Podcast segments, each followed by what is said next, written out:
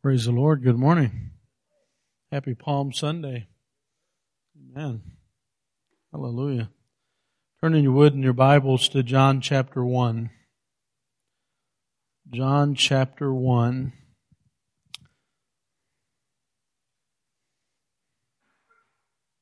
Verse 11.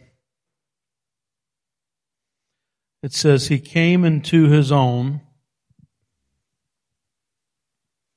and his own received him not. That's a sad line, isn't it? He came into his own. Just imagine, um, what would you consider your own? Come into your own and your own doesn't receive you. That's, boy, that's a sad line. But this is a great line.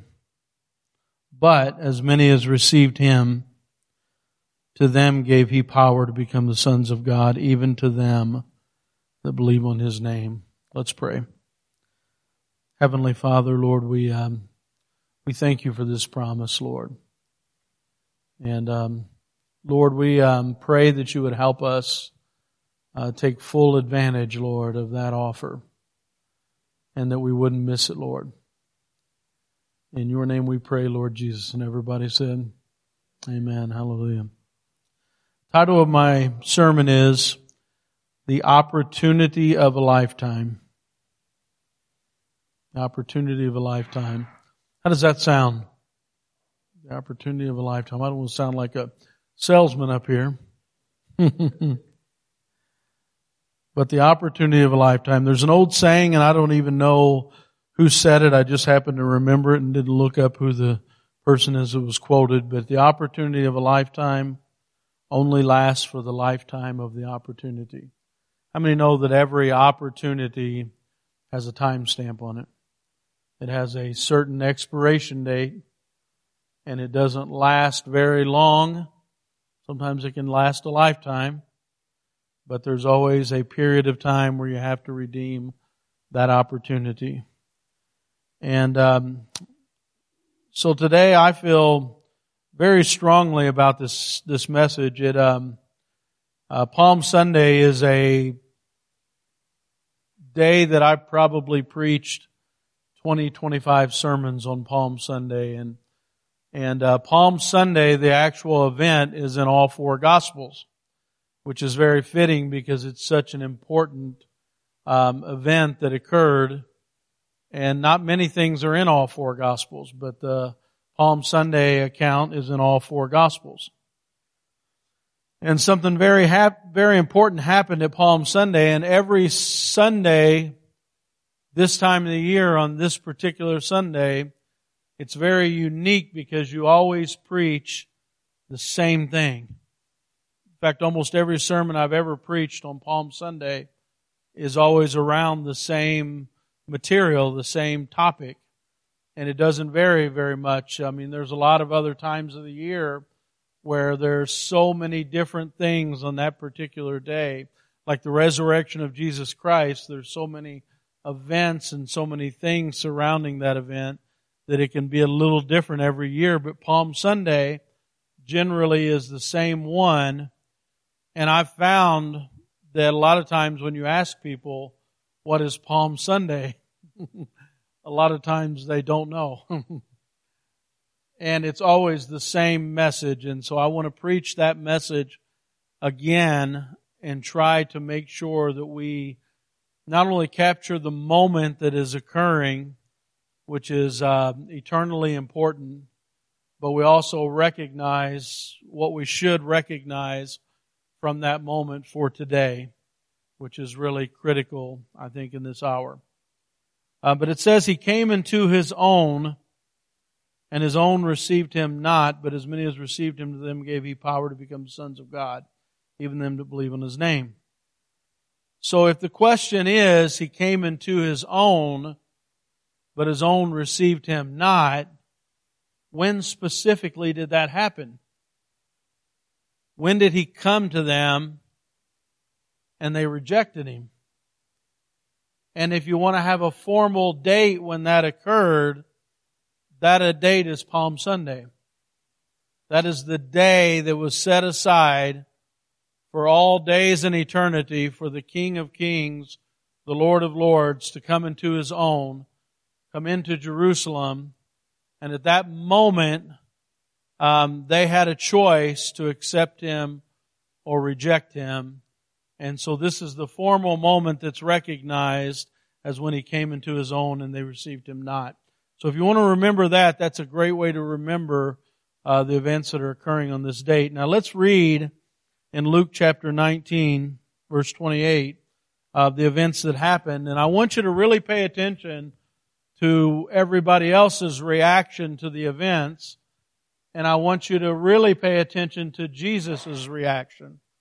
I want you to really look at what his emotions are on that day compared to what the other people's emotions are on that day, and you'll begin to recognize what's happening on this incredible day. It says, after Jesus, this is verse 18 in Luke chapter 19, I believe. Yeah, Luke 19. Verse 28, it says, after Jesus had said this, he went on ahead, going up to Jerusalem. As he approached Bethphage and Bethany, at the hill called the Mount of Olives. So these are two little villages that are on the Mount of Olives overlooking Jerusalem. Um, he sent two of his disciples saying to them, go to the village ahead of you, and as you enter it, you will find a colt tied there, which no one has ever ridden. Untie it and bring it here. If anyone asks you, why are you untying it? Say the Lord needs it. Those who were sent ahead found it just as he had told them. When they were untying the colt, the owners asked him, Why are you untying the colt? They replied, The Lord needs it. They brought it to Jesus, threw their cloaks on the colt, and put Jesus on it. As he went along, people spread their cloaks on the road. When he came near the place where the road goes down to the Mount of Olives, the whole crowd of disciples began joyfully to praise God in loud voices for all the miracles they had seen. Now, when you look at the other account of this in Matthew, it says that there was a large, very large crowd of people. So it's not just his disciples, it's a large crowd of people. And when he came to the place, the road goes down the Mount of Olives, the whole crowd of disciples began to joyfully praise God in loud voices for all the miracles that they had seen. Blessed is the King who comes in the name of the Lord peace in heaven and glory in the highest. Some of the Pharisees in the crowd said to Jesus, Teacher, rebuke your disciples. I tell you, he replied, if they keep quiet, the stones will cry out. Now, if we just stop there, this is the triumphal entry. This is crowds and crowds of people that are celebrating the King of heaven and earth. Uh, blessed is he who comes in the name of the Lord. They're receiving their King in Jerusalem. But now let's begin to look at Jesus' reaction uh, while everybody is celebrating and everybody's having a worship service. And the scribes and Pharisees are obviously very jealous at this point. It says, as he approached Jerusalem, this is Jesus, he saw the city. He wept over it and said, if you, even you, had only known on this day what would bring you peace? I want to stop there. And if only you would have known on this day what would bring you peace. And I just want you to, for a moment, take that into your heart and apply it to ourselves. If this day, on this day, only you would know what would bring you peace. But now it's hidden from your eyes, he said. The days will come upon you when your enemies will build an embankment against you and encircle you and hem you in on every side. They will dash you to the ground, your children, you and your children within your walls. They will not leave one stone on another because you, what? Did not recognize the time when God came to you. When God, the time of God's coming to you or the time of your visitation, some of the um, versions say. So this is a very important moment. It's a, a moment where You notice everybody is happy and everybody is celebrating, everybody is worshiping, but what is Jesus doing in this moment? He's crying. He's weeping over the city, Jerusalem, and he's saying, if only this day you would recognize the time of your visitation. The time when God was in your midst, if you could only recognize this. And so I started thinking about the opportunity of a lifetime. I was thinking about this message. And so let me sidetrack a little bit from this. And I typed in uh, a Google search, uh, what is uh, some of the most famous missed opportunities? Here's a missed opportunity. 1873, Thomas Edison went to the British government. He had a new invention called the light bulb. And he pitched it to him. And he said, this is going to transform everything. And they actually said to him, that might be good for our transatlantic friends, but us scientists, uh, we think it's kind of a gimmick. And so they passed on it. And a century later, everybody would be dependent on a light bulb. How about that for a bad missed opportunity? Here's another bad one. Western Union.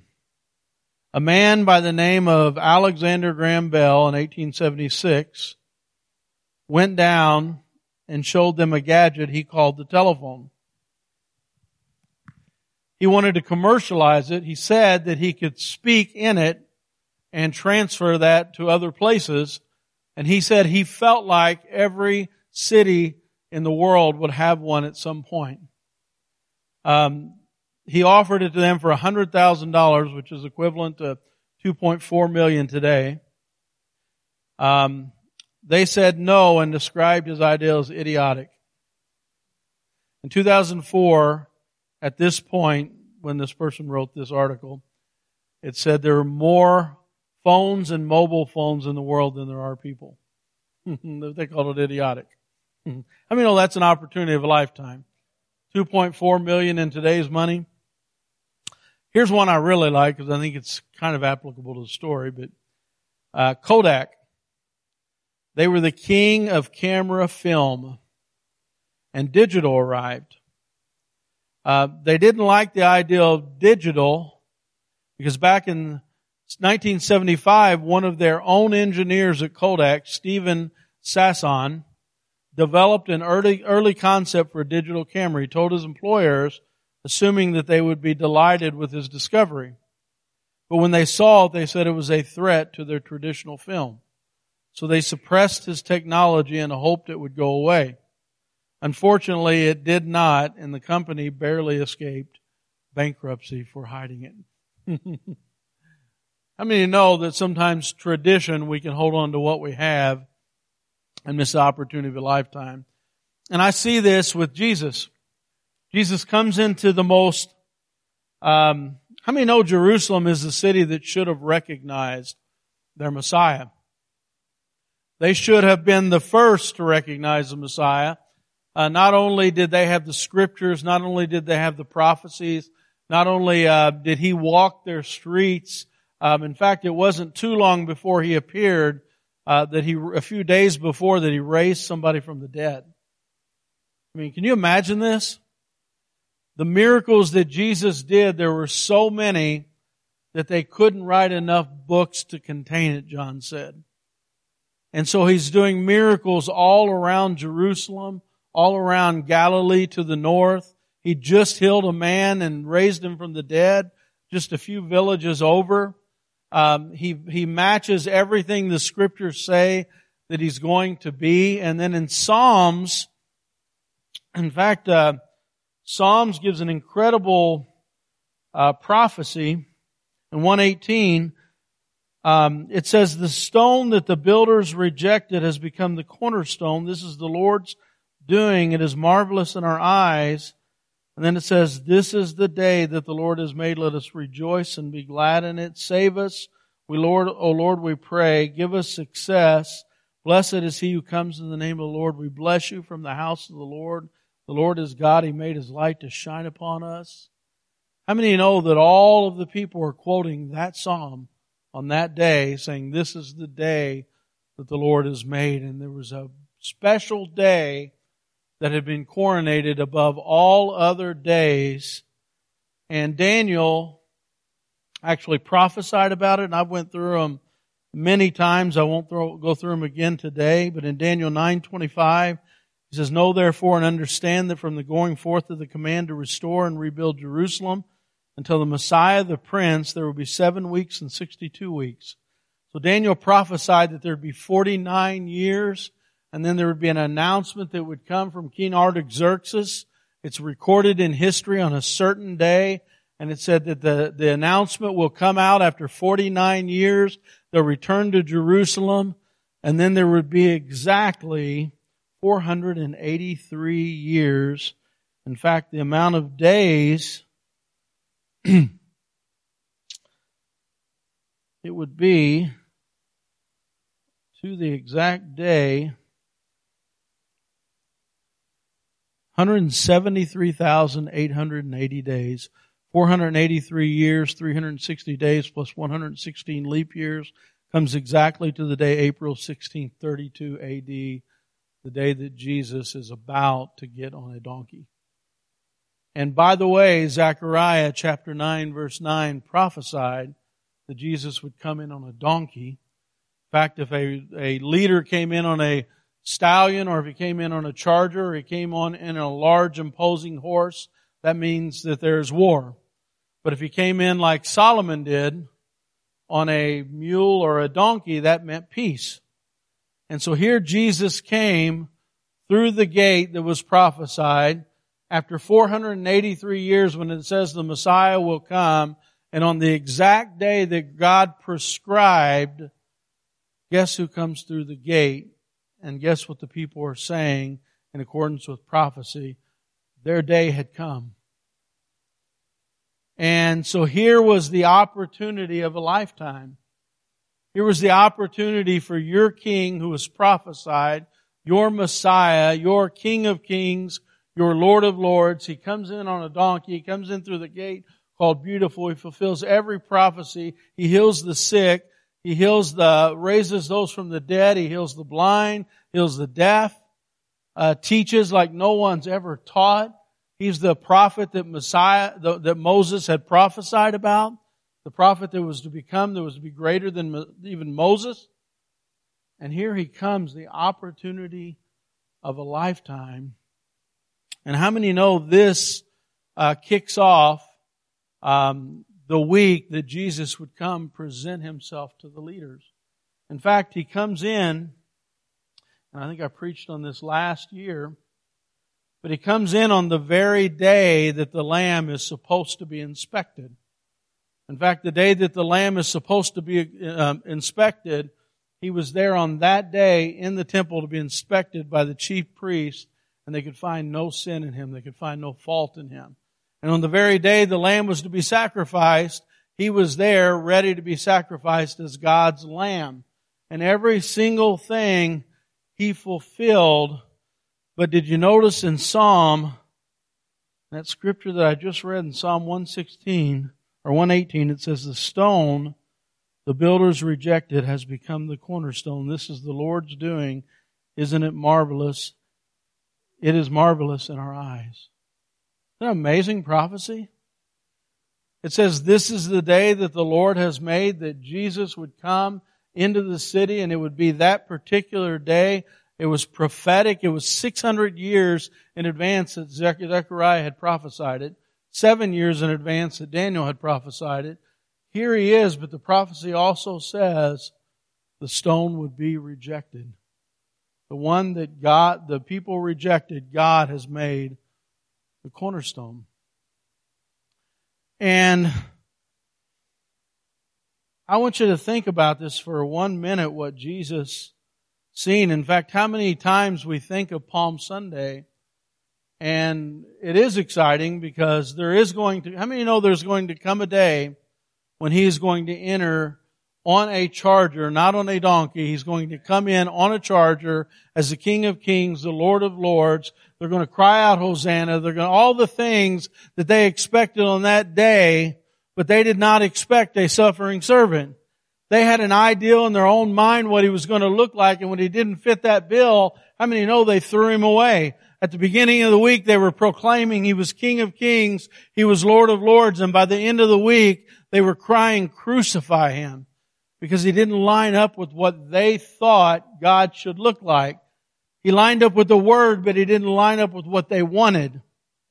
And so Jesus has, has come into the city, and of all the places he should have been received, it says they did not receive Jesus Christ. And Jesus has a whole different mentality than what the people have. How many know that Jesus is saying, Jesus looks at them and sees why they're excited. He sees why they're celebrating, but Jesus also knows because as you look at John chapter 14, John chapter 15, John chapter 16, Jesus is telling them all the things that he must suffer. He's telling them all the things that are going to happen to him. He's telling them all the things that are going to happen to them. He knows everything that's going to happen during the course of that week. And Jesus looks at the people and he knows the people in their mind have an idea how things are going to go. And their ideal is Jesus is going to come in as the King of Kings and the Lord of Lords. He's going to wipe out the Roman people. He's going to establish his kingdom and he's going to wipe out all of our oppressors and it's going to be over. And how many know everything that they thought was going to happen was not what the Bible said was going to happen? It wasn't. They weren't lined up with the Word of God. They weren't lined up with Jesus' own words. They had no idea what he was coming to do. They had no idea he was going to die on a cross. They had no idea that when he died on the cross that he would go into the underbelly of hell and he would deliver every captive that ever believed on his name. They had no idea that he was going to send on the right hand of the Father. They had no idea he was going to pour out the Holy Spirit, but he was still telling them all these things. How many know that he knew that he was going to suffer? He knew that he was going to die. He knew what the Word of God was. He knew what the will of God was. He bowed to the will of God and he was obedient to the will of God. And when the people didn't like the will of God, what did they do? They rejected the opportunity of a lifetime. And so that's what I want to look at this morning. It's very easy to look at this and very easy to say, wow, look at this city. Man, they had everything. They, um, you know, sometimes we look at it and we say, well, man, that's, we kind of separate ourselves from it. And we say that, you know, we're not like that city. But how many know this city wasn't the most wicked city in the world?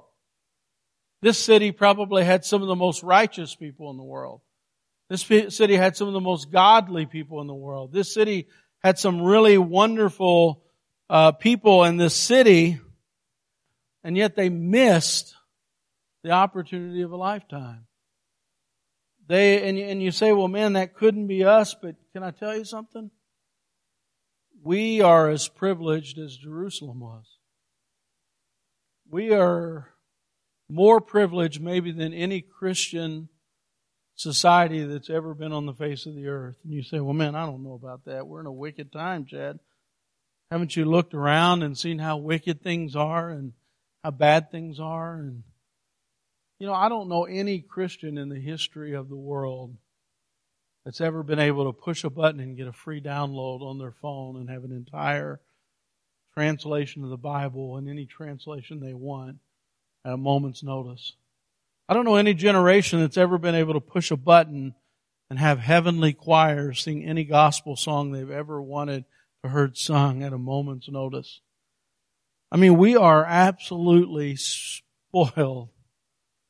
We are absolutely spoiled. We've got more gospel I can I can push a button and get any preacher in the world right now almost. Any preacher almost in the world, I can hear him preach any message from any scripture, from any sermon. I can hear any song from almost any singer. I can pull out any download of any type, any, any translation of the Bible. I can break down the Hebrew. I can break down the Greek. I can get the great libraries of the world that expound on the Bible. I mean, you know, we're more spoiled sometimes than even Jerusalem was at that time. You say, well, man, they had Jesus there. Well, Jesus can only be there one moment, one time, one place. You know, we're as spoiled as they were. And the thing that really struck me was Jesus is in his most triumphant moment. How many know that there, I mean, they said there's somewhere between 50,000 to hundreds of thousands of people in that city at that time. And this is the moment where he's looking down from the Mount of Olives. That whole valley is full of people. They're throwing their coats, they're throwing palm leaves, they're throwing everything at his feet. They're all celebrating. How many know this is a big worship service in Jerusalem? He's being coronated the king and he's crying, hurting, weeping. I mean, that's that grabs a hold of my heart thinking about that. And what is he seeing? He tells us what he's seeing. He sees that they are rejecting him in their hearts. He sees that the city is going to receive judgment. That judgment would come in about 37 years. But he sees that they're going to have judgment. He sees the death toll. I, th- I think he sees everything that's going to happen when that he said there's going to be people that are going to be setting embankments on this city. And how many know that was one of the worst scenes in history when Jerusalem was destroyed about 37 years later? And Jesus is weeping because he knew that your peace had come and you weren't going to receive me. You wouldn't receive me. You say, well, man, what does that have to do with me today? How many know if we're not careful, ultimately there is judgment that is waiting for this world. Judgment waiting for each one of us if we don't have Christ. And how many of you know if we somehow, you say, well, it could never happen to me. Can I tell you something? It happened to Jerusalem. It happened to God's people. It happened to His own. And my message today is the opportunity of a lifetime lasts for the lifetime of the opportunity. And right now, there's not one of us in here that knows when the end of the opportunity will be. Nobody. There's nobody that knows that we're not going to go out there and get in our car and it might be the last day that we're ever here and and boy, how awful would it be to have so many opportunities in this life to know Jesus and miss the lifetime of an opportunity. To miss that opportunity of a lifetime where Jesus Christ was presented to us. We have opportunity day after day after day, and you say, Well, I know the Lord. I know the Lord, and, and but my question is, are we taking advantage of that opportunity? We're taking advantage of that opportunity to reach the people we love. You know, we don't know. We don't know when the last day is going to be. We don't know when the last moment's going to be. We don't know when our last moment's going to be. How many know that Jerusalem, nobody knew when that destruction was coming?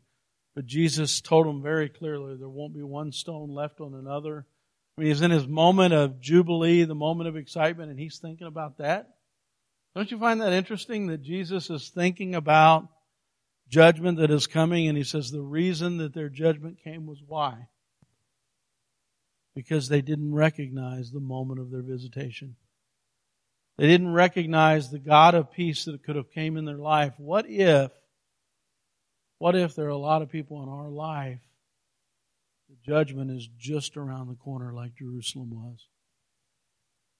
Judgment is right around the corner. Judgment, and not only you say, well, man, that's judge in the judge in the afterlife or eternity, but you know judgment happens in this world too.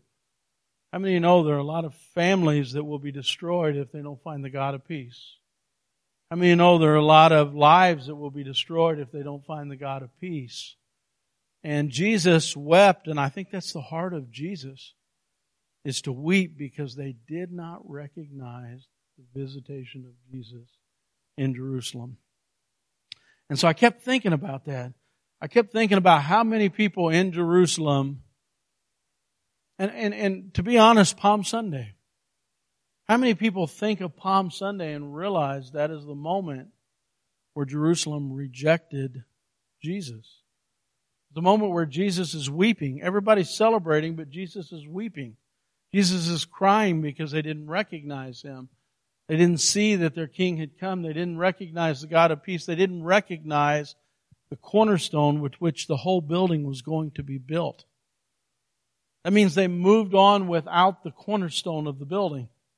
They moved on in Judaism without the cornerstone, which was Jesus. And it just amazes me. And then I just started thinking uh, to myself about not missing an opportunity. And as I started thinking about it, I was thinking about Jesus, uh, this going into the final week before his crucifixion. And as I was praying about it and thinking about it, I started thinking about Jesus on the cross. And uh, how many remember there were two criminals on either side of Jesus?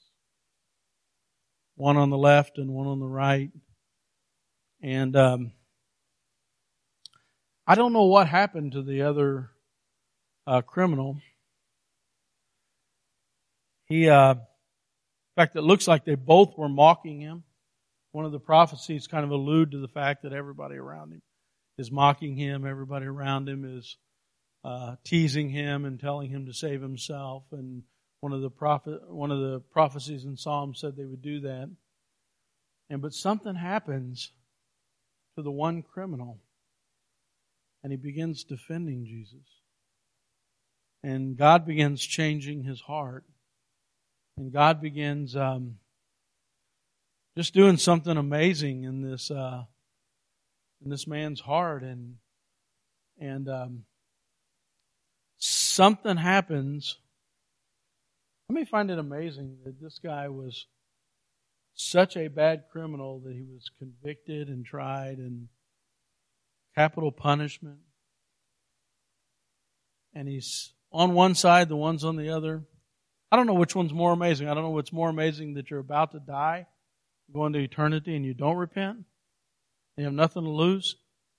Or you're the one on the other side that sees that God would forgive him.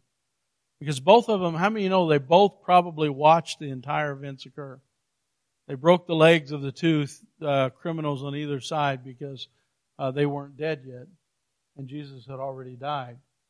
So how many know they witnessed everything that he said, everything that he did, and and something with the one. In fact, I'm so thankful for uh, the behavior of the one criminal uh, because how many know he was never, as far as I know, he never was taught Scripture. How many know that he never was taught Scripture? He never, you know, went through a baptismal. Nobody ever came and baptized him while he was on the cross. Nobody uh, did anything, and he just said he recognized uh, the thing that we read in the beginning. He came into his own, his own received him not, but as many as received him to them, if he power to become the sons of God, even them that believe on his name.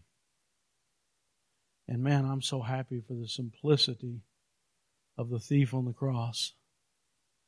Just the fact that he believed on his name and everybody else was rejecting him, even his own rejected him, and a thief on the cross, man. It excites me so much to see how simple it is and how wonderful it is. And to them gave he power to become the sons of God. How many know that thief on the cross became a son of God? He became a child of God. And he said, will you remember me in paradise? He's about to die and Jesus forgave him on the cross, and he gave his heart to the Lord. And can I tell you something? That is a guy that didn't miss his opportunity. Isn't that something? Isn't that amazing? Let's go to the Lord in prayer. Worship team. Heavenly Father, we come before you, Lord, and uh, Lord, we just don't want to miss you, Lord God. Lord, we want to be very careful. Lord, we want to keep our spiritual hearts open, our eyes open. Lord, we want to see everything that you're doing, Lord. Lord, we want to um, keep our lamps full of your oil. Lord, we want to recognize your power, your authority, your kingdom, Lord. We want to seek your kingdom ahead of everything else, Lord God. We don't want to miss you. And Lord, on this Palm Sunday, Lord God, we are focused on the lessons, Lord God, that we can learn. How all of the religious missed you, Lord God. And Lord, we know how you wept and today, Lord, we don't want to miss you, Lord. We want to recognize you. We want to remember you. We want to keep you first and foremost in everything we do, Lord God. Lord, like we sang earlier today, we can't live without you, Lord. Lord, we want to truly, truly, truly, Lord, sing, Blessed is he who comes in the name of the Lord. Lord, we want to glorify you and bless you, Lord God. You are the King of heaven and earth. Lord, we don't glorify you, Lord God, because of what our mental image is, of what you can do or you will do, Lord God. We're going to say, Lord, your will be done, Lord. And we're going to serve you no matter what. Help us today, Lord. In your name we pray. Church, if you would rise to your feet, I just want to. The one thing that was on my heart in this message was I don't want to be like those religious people in Jerusalem. You say, well, how would that be? That would be that if God doesn't do things, listen to anything from this message, if God doesn't do it the way I think He should do it, I'm not going to serve Him. How many of you have realized, how many are mature enough to understand now that this isn't like a fairy tale? You're going to go through life, and how many know Job didn't expect things to turn out the way they did? I don't think Paul expected things to, to always go the way that they did. I don't think Peter expected things to go the way they did. I think Jesus was wrestling with the cup that was before him. How many know if we sit down and intellectually say, this is how it's going to happen, this is how it's going to happen, this is how it's going to happen, that's what these people did on this day. And God, Jesus was weeping because God has His own will, God has His own plans, God has His own purposes, and those people who follow Jesus Christ, those people who love Jesus Christ, mature through that and understand, Lord, whatever your will is, I'm going to serve you no matter what. How many know that today? And that's the message of Palm Sunday. Was when he didn't meet their expectations, guess what they did? They looked for another Lord. They looked for another Savior. They looked for another person. He wasn't the one. And how many know a lot of people today are falling away from Jesus Christ because it's not happening the way they wanted. They wanted this victorious warrior to just absolutely come in and do it a certain way and when it didn't happen that certain way. How many know the way God is doing it is the way God wants to glorify Himself? You say, well man, I'm going through a really tough struggle all of us are going through the struggle that God has put before us. God is glorifying Himself through your life right this moment. You say, well, man, I'll serve Him when the hard time's over, but God is actually using everything in your life for His purpose and His glory. And He's saying, your will be done is what God's calling us to do this morning. And so this morning, I just want to remind you that as we worship, we're getting ready to take communion. And I just want to make sure that we understand the lesson of Palm Sunday where the people celebrated. And then when they found out he wasn't what they thought he was supposed to be, and they gave up on him. I'll be honest with you, I may not have, um, I may not have wrote the script like it happened. But how many think God's script was a lot better than what we would have written for Jesus? Jesus wasn't going after the Roman government. He had bigger fish to fry, okay? I mean, oh, Jesus was going to the belly of hell to take, take on every principality and every power. How many know no man has ever went there and came back out? How many know that he challenged all of hell, every demonic force? How many know all of hell was against him when he descended into hell to release those who were captive at faith in Christ? How many know that Jesus literally defeated every demon, every stronghold, every power? He took the keys of hell and death, and all they wanted him to do was just take on the Roman government. I think Jesus' plan was a lot better than what we could have written. And guess what? God's plan for your life is a lot better than what you could ever write. And sometimes we're, we're letting go of Jesus Christ and His Lordship because we want to write the story. God said, no, I'm writing the story. Trust me. Trust me. My plan is a lot better than your plan. We just don't see it right now. His plan is better than our plan. And so take today just to begin to think about Palm Sunday and what it means and and I hope next year when I preach it, everybody remembers what happened on Palm, Palm Sunday. It was really an amazing day. Um, one day in history that was set aside from all other. This is the day that the Lord has made. It's that day on Palm Sunday where He came and was received not by His people. Let's pray. Heavenly Father, Lord, I just pray right now, Lord, that you would uh, let us see who you are, Lord. Lord, you are the King of kings, the Lord of lords. Lord, on this week when you died for our sins,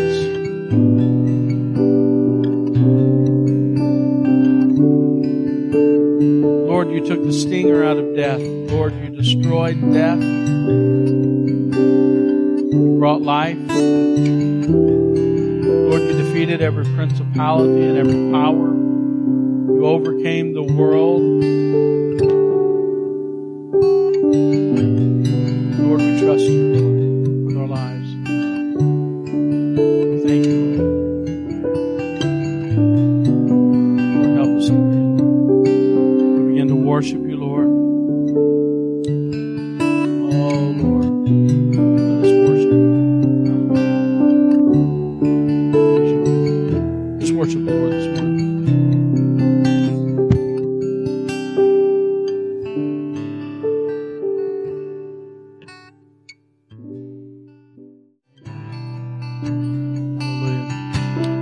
Lord. As we uh, go to the Lord in communion here, I can't think of a better way to um, remember on Palm Sunday the King of Kings and the Lord of Lords. How many know that He commanded us to do this in remembrance of Him until He comes, until He returns? And uh, how many are thankful for the uh, simple, simple um, example of the thief on the cross?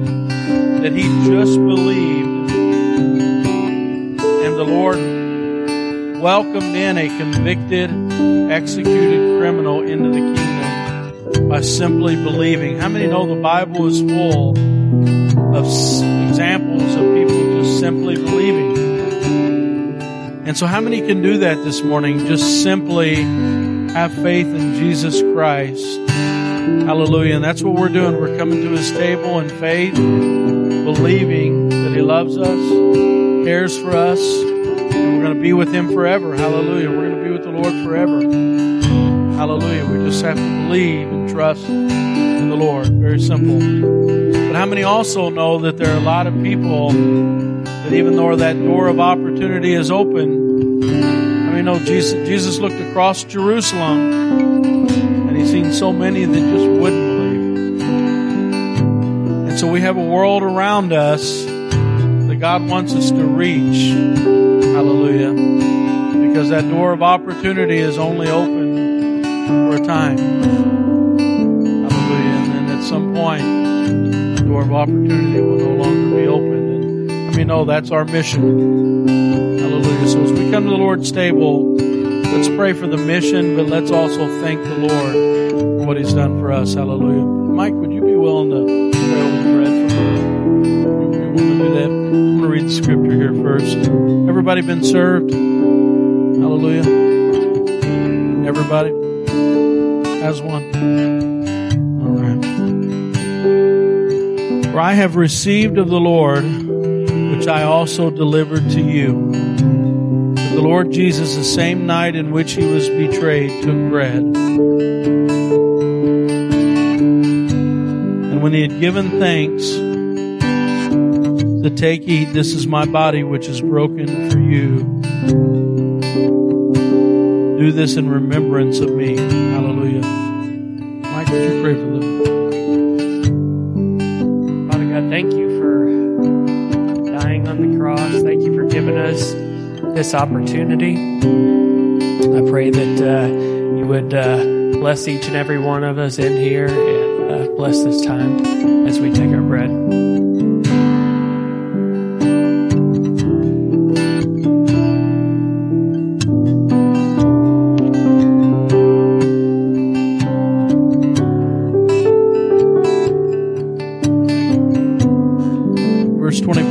Says, After the same manner, also he took the cup.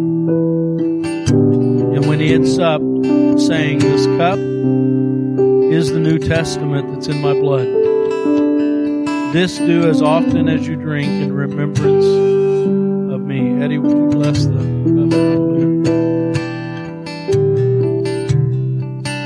Father God, we thank you, Lord, for for pouring your blood upon us, Lord, for allowing it to cleanse us of our sins, Lord, to make us pure, to make us whole, Lord, to make us one with you again, Lord. We thank you that you went through everything, God, just for us. You could have at any time said no, but you didn't. You went through with it. You suffered more than we would ever have to go through, Lord. All because you love us. Lord, we thank you for it. Are so grateful. In Jesus' name we pray.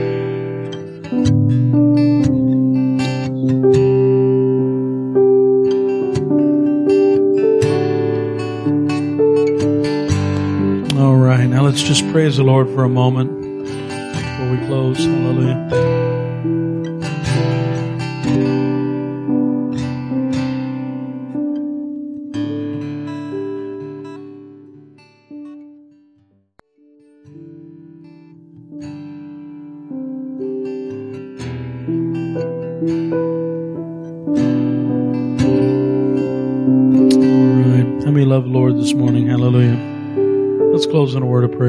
Heavenly Father, Lord, we love you. And Lord, we just thank, Lord, we just thank you for your presence, Lord. Lord, your presence in this place, Lord. Father, we uh, thank you for this worship team, Lord, that um, so faithful every week to bring us into your presence, Lord. And uh, Lord, we just thank you for everything that you've done for us, Lord. And I just pray your anointing upon your people, Lord, as we go throughout our week, Lord. Lord, that we would always remember you, Lord. And um, Lord, I just pray that you bless your people, Lord. I thank you for them.